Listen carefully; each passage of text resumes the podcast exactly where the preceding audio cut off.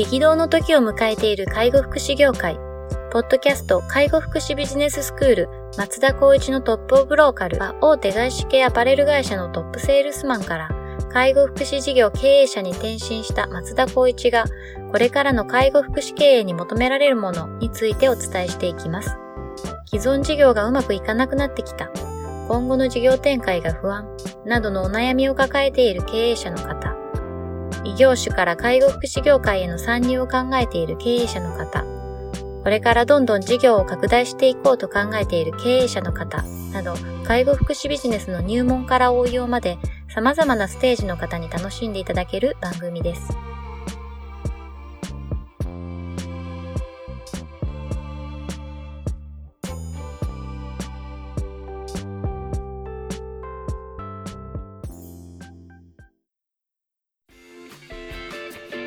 こんにちは、ナビゲーターの松本慎二です。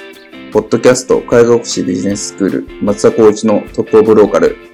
トップオブローカルとは介護福祉業において地域に密着し、地域に愛されることで地域のナンバーワンになることです。松田さん本日よろしくお願いします。よろしくお願いします。今日もですね、お便りいただいておりますので、あの、早速行きたいというふうに思ってます。ちょっといつもとは経路の違う質問ですけれども、はいまあ、こう、これは結構悩まれてる方も多いんじゃないかなというような質問ですね。はい。えっ、ー、と、3ヶ月後に子供が生まれる28歳の女性から来ております。えっ、ー、と、子供が大きくなったら保育園に預けて仕事復帰したいと考えていますが、そもそもいい保育園ってどうやって選んでいいですか？というようなご質問をいただいております。小田さんのあの会社はあの保育園の事業もやってらっしゃるので、はい、この辺非常にこう詳しいのではないかなというふうに思うんですけれども、あのー、私自身も子供を持つ親としてなんですが、はい、子供は今、男の子で5歳と、5歳はい、下の子は女の子で3歳なんですけど、はい、あのー、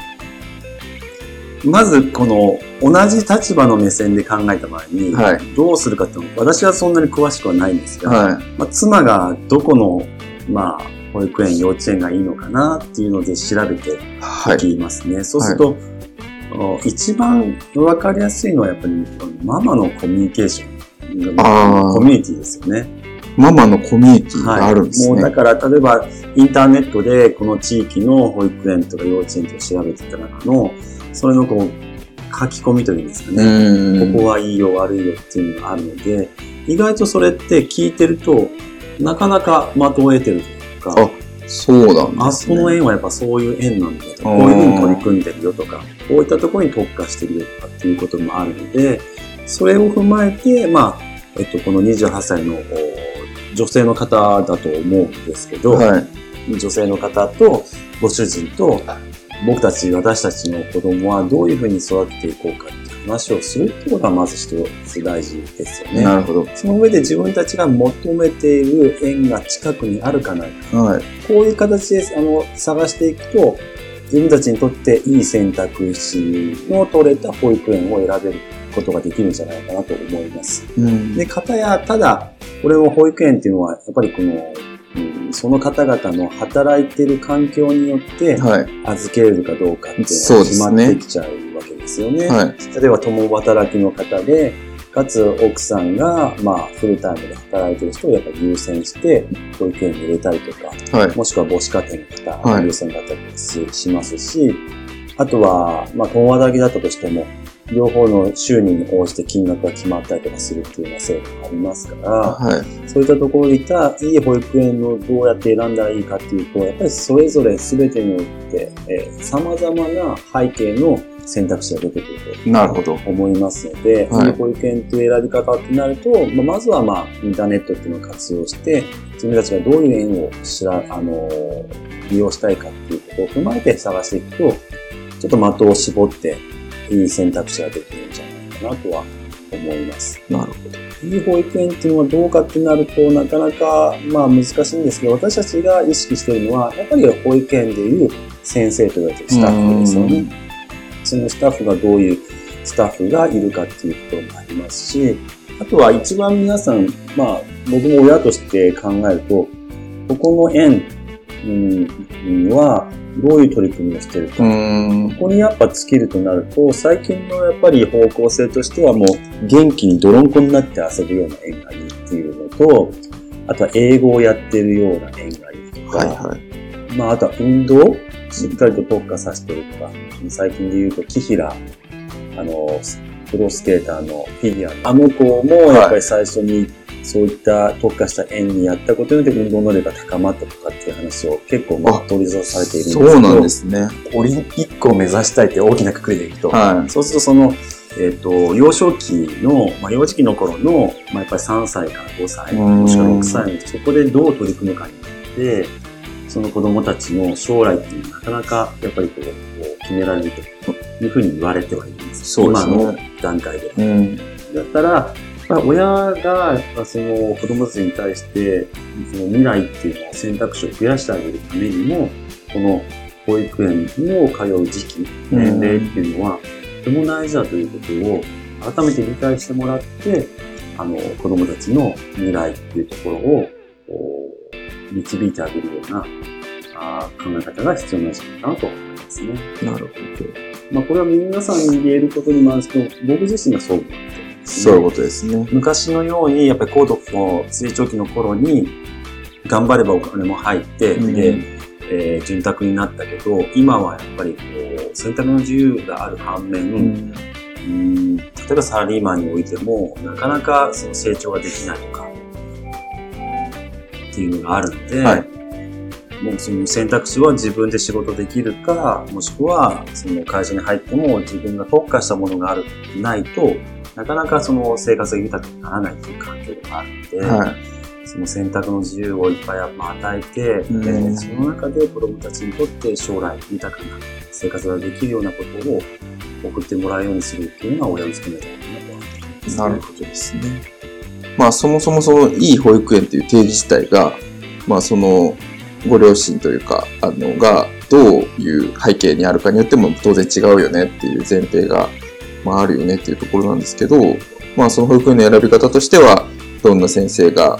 働いてますかっていうところだったりとか、どんな取り組みをしてますかっていうところをしっかりこう見定めて、ネットで口コミとかもきっちり見ながら、えっと、選択していくっていうのが大事で、まあその選択が子供たちの未来の、こう、選択肢につながっていくっていうようなことですよね。そうですね。民間内保育園とかだと、やっぱりその役所に行って申請をしなきゃいけないと思うので、うんはい、まあどうなんだろう。全国同じだと思う人が1から6ぐらいの候補を出して、1個ずつ多分、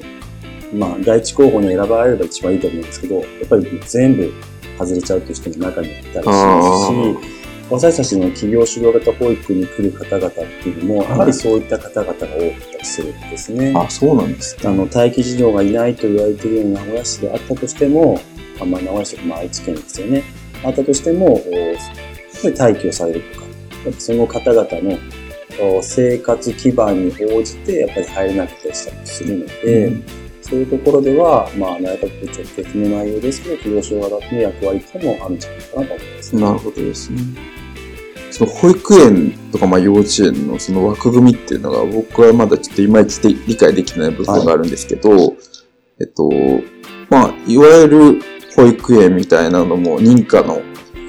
保育園もあれば、松田さんがおっしゃってたような企業主導型の保育園もあったりするっていうことを、はい、企業主導型は厚労省じゃなくて内閣府。あ、そうなんですね。で、一応内容としては、例えば私たちは名古屋市で、えー、運営してるんですけども、名古屋市のところにまず申請を出して受理をされなきゃいけないと同時に、内閣府の方にも、えっと、受理をされるということで、管轄は2つ、ね、ああ、そういうことですね。で、えっと、位置づけとしては認可外という形なんですね。はい。ただ認可外っていうとなかなか世間では取り沙汰されてるのにしっかりやれてないんじゃないかとかっていうこともあるんですけど、そこはやっぱり内閣府直結ということと名古屋市を見ていることがあってダブルチェックされるので、はい、内容としては認可内と同じことをやりなさいっていう提言になっですね。ああ、なるほど。ですからその部分では、あの、認可外には位置づけられてますけども、しっかりと運営か基準を守らないとできないような仕組み、制度になっているので、そういった部分では、まあ、あの、民間内の安心っていう部分が多い中で、企業主導型っていうのも、可能な限り、ここはしっかりと基準を担保しているっていうところは、まあ、この場を借りてご説明させていただきたいなと思います。なるほどですね。まあ、いわゆるその通常のこう、そういう本当に認可もないような、あの、一般企業がやってるようなこう保育園もあったりするわけじゃないですか。はいそれとはまあ全然枠組みがそもそも違うってことですよね。そうですね。あの、よく、ちょっと僕の中では線引きしてるんですけど、託児所と、託児所そうですね。はい、は託児所じゃなくて保育園っていう枠組みによって、私たちは託児所ではないですねい。。はい。もう好きな時に預けるとかいうわけでもなくて、月読み利用で、かつやっぱりその、企業指導型保育っていう名前にはあある通り、まあ企業のための保育園ということで、やっぱ働く方々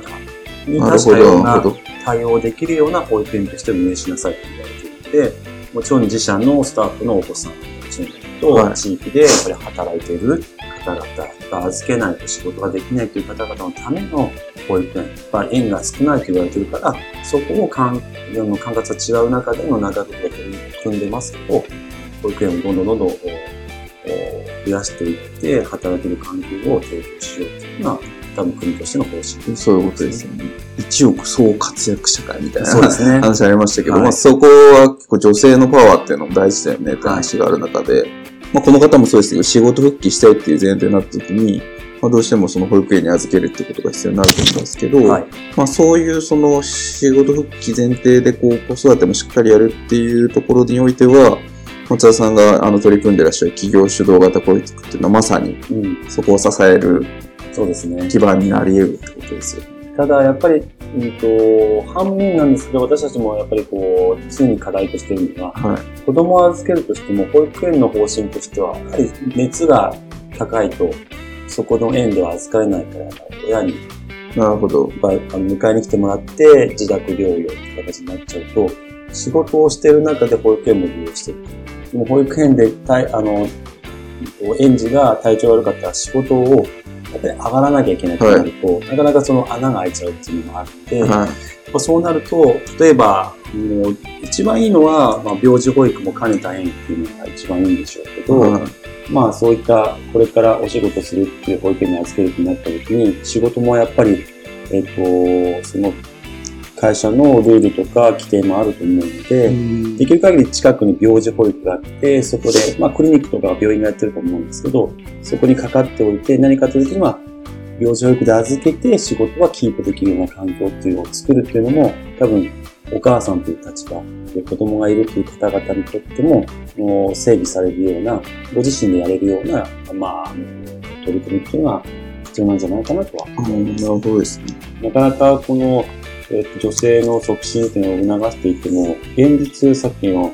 なんだろうね、さっきじゃなくて、介護の中で、えっと、現場とその国が思ってることが違うと一緒で、はい。うんと子供がいるから、やっぱ仕事諦めるっていうのは僕は全然ナンセンスだと思うんですけど、反面、はい。現場の方々っていうのと、やっぱりこう穴が開いちゃうと運営できなくなっちゃうっていうことがあって、はい。それを採用するかしないかっていうのは難しい現難しいで実すよね。はあるかもしれないですね。なるほどそこは私たちは促進はしていますけど、直面する課題としては、子供がやっぱり体調崩しちゃったらお母さんかなって変えないといけないねっていう。こうなっちゃうと、あ、シフトが組みづらいなとか、うん。それもなかなかあるので、もうみんなの理解を深めていって、みんなでフォローしていく環境を作ることっていうのが、まあ、貯金のテーマ。そうです貯ね。金というかずっと永遠のテーマかもしれないですね。確かに。病児保育をやってないと、やっぱどうしても子供の熱だったりした時には、親が責任を持って対応しないといけなくなってしまうからなっていうパートって。なったらその分仕事ができなくなるので、お給料が発生しないそうですですよね。ね。でもやっぱりお給料が発生しないと生活としてってなった場合には、一つ手はやっぱ病児保育っていうのにかかっておいて、何かあった場合には病児保育を預けて。はいうん、今日熱が出ましたでも明日仕事行かなきゃいけない。そしたら病児保育のところに連絡をして、明日いいですか？いいですよって預けて仕事に行って。ああ、なるほど。で、病児保育に行って、で、健康になったら診断書を取って保育園にまた出せば、あ、じゃあ通っていいですよってなって、継続して、まあ、病児保育なのか普通の保育なのか違いはありますけど、子供を預けて仕事ができるので、皆さん結構病児保育っていう制度というかあるっていうことをなかなか知らなかったですあ僕も今初めて聞きました。はい。で、あの、企業所型も病児保育とか病後児保育があるんですけど、そういうのも取り組めることは取り組めるんですけど、うスタッフのやっぱりこう配置基準とかも結構ハードルが高いので、あなかなか取り組めないんですけど、弊社の場合は、今後はやれるんだったらやりたいなとは思ってますね。あ。そう、病児保育っていうのは、医師が在中してないといけないんですか？えっ、と、看護師。看護師ですね。はい。あと、保育士と寮スタッフがいるっていうのが前提で、人数とかもスペースによっては限られてはいるんですけど、まあ、要するに完全、まあ、隔離っていうとちょっと言葉が語弊があるかもしれないですけど、うん、ちゃんとウイルスが蔓延しないような環境の中でお預かりするっていうところであると。まあ、そういうような病状育をやるところっていうところに、まあ、企業所がやっぱりこうそんなにこう財源があるわけではないので、はい、やっぱりこう、長い時間運営する、かつ病状育もやるっていうところに結構認可を出している傾向が今はあります。ああ。病児保育っていうのはもう本当に、いわゆる通常の認可保育園とまた別のものになるんですね。すねはい。一般的に今までっていくと、やっぱり病院と併設しているところが病児保育園になるんですけど、企業仕事に関しては、もちろんあの、往診の先生っていうか、食卓に契約とかあるんですけど、はい、もうその、病児保育ができる、いわゆる規定、スペースはこういうふうにしなさいとか、大きさはどうのとか、いう規定があって、それさえクリアして、かつ、スタッフが配置できてれば、一応やれることあ、そうなんですね。その企業主導型って枠組みでも、その基準さえ満たせば、病児保育がやれる。はい、そうです、ね。だから働くための環境なので、子供が体調が不良でも、働けるような環境を整備しますよ。うん。まあ、定義があるなるほど。ところの、仕組みになってます。へえ、知らなかったです。なるほど。それが完全に管理というか、構築されていれば、今私たちが言ってる直近の形もどんどん減るので、そういうことですよね。はい。やりたいなと思う反面、なかなかその企業所があって枠組みもそんなにこう、やれるわけでもないし、かつスタッフっていう確保っていうのも難しいところがあって、はい、まあ、重い腰を上げつつも本気でやっぱり取り組むという姿勢をやっていかないとなかなかハードルは高い。なるほど。病児保育っていうのは、基本的にはそういうあの病気というか熱が出たりとかそういう子を預かる専用の保育園では通常のあの園児はいないってことですかそうです。とにかく病気になってる、風邪ひいてるよねっていう子たちですね。なるほど、なるほど。もうそれ以上もう大変だったらやっぱもう普通に病院ですよね。はい、総合病院行ったりとか、まあ、診断を受けなきゃいけないですけど、まあ、風邪じゃないのとかっていうレベルの感じに関しては、そこで預かってもらってっていう。まあ、通常、その、風邪ひいてれば、家で、あの、両親が見たりしますけど、ね、まあ、その範疇の病気であれば、うん、まあ、病児保育に預けて、まあ、あの、働いてっていうことも、はい、あのできますよね、っていうことですよね。なかなかそれが何回も続いちゃうと、まあ、企業側としても、その方を雇って継続するっていう判断を、やっぱりこう、煽る部分があると思うので、はい、うん、やっぱ子供を産むことによってのリスクっていうのは、今はだいぶ軽減されてはいるものの、現実っていう部分では、その部分は必ず子供とか、病気することもまあね、仕事の一環だと思うので。それはもう当然そうですよね。うん、病気をして、やっぱり免疫を高めるところですから、その子供が悪いわけでもないし、そのお母さんが悪いわけでもないんですけど、やっぱ仕事っていうのが付きまとうと、うん、なかなか肩身が狭かったりとか、そうですよね。気が消えるっていうことはあるんじゃないかなと。それをできる限り解消したいなっていう部分は、僕自身は思ってます、ね、なるほどですね。まあその、職場の理解っていうのも当然ありますし、うんまあ理解があったとしてもどうしてもっていう、その仕事の性質上どうしても人がいないとっていうものもあったりすると思うんで、そういう時にそういう病児保育みたいなのがあったりすると、うん、まあ、うまく使いながら、仕事を継続していくっていうことが、まあ、できるよねっていう話です。なるほど。いい翻訳品ってどうやって選んでいいですかっていう話からちょっとこう、脱線したような感じああ、いえ、でも、仕事をするっていう復帰っていうことが、ね、僕はちょっとフォーカスしたんですけど、はい、復帰ってなった場合には、もうそのお母さんたち、子供たちも、やっぱその環境になる、環境を復帰するためにも、自分たちの環境をより整備するってことも意識してほしいなっていうお願いでもあります、ね、そうですね。病児保育っていうこと自体を知らない方も結構人いますよね。はい、そういう、その保育園があるんだっていうところをまず理解いただいて、うん、その上でその仕事をうまくやっていくための環境を自分でこう整えていくっていうことが大事かなっていうことでってことですよね。はいわかりました。はい。じゃあ本日は以上とさせていただきます。ありがとうございました。ポッドキャスト介護福祉ビジネススクール松田光一のトップオブローカル。番組では介護福祉サービスに関するご質問を当番組の専用ウェブサイトより募集しております。番組 URL よりサイトへアクセスし、質問のバナーから所定のフォームへ入力の上送信をお願いします。URL は http コロンスラッシュスラッシュ tol.sense カッコセンスハイフン world カッコワールド .com カッココムになります。皆様のご質問をお待ちしております。